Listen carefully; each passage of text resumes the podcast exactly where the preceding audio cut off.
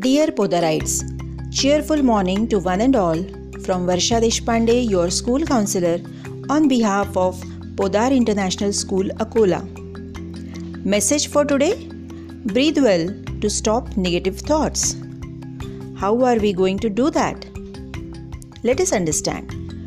Breathing properly really can improve your attention span and help you focus better. A new study has found a direct neurophysiological link between the breath and the brain. Deep breathing leads to increased activation of the parasympathetic nervous system. With more synchronized activity between the brain and breathing, brain health improves. Your brain constantly gets signals from your body which detect the amount of oxygen and carbon dioxide in your blood. Your brain will send signals to the muscles involved in breathing and adjust your breathing rate. So, more proper breathing leads to appropriate brain function. According to a study published in the Journal of Neurophysiology, by slowing down our breathing and paying attention to the rhythm of our breath, our mind becomes more focused as our parasympathetic nervous system kicks in and our emotions are taken care of. Regular meditation has been shown to increase alpha waves, which are your relaxation brain waves, and reduce beta waves, the brain waves of active thought and learning. Hence, it is most commonly recommended for reducing stress. Deep breathing helps synchronize body and mind, bringing us more into the mode of present moment sensing.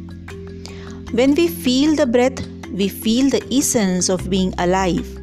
This often feels good, even if we are having a hard time.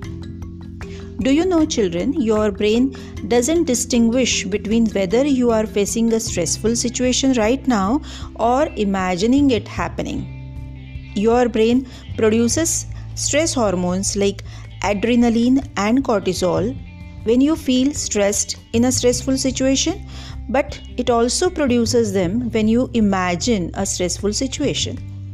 So, when a negative thought comes up, say, not true. Visualize a positive situation instead.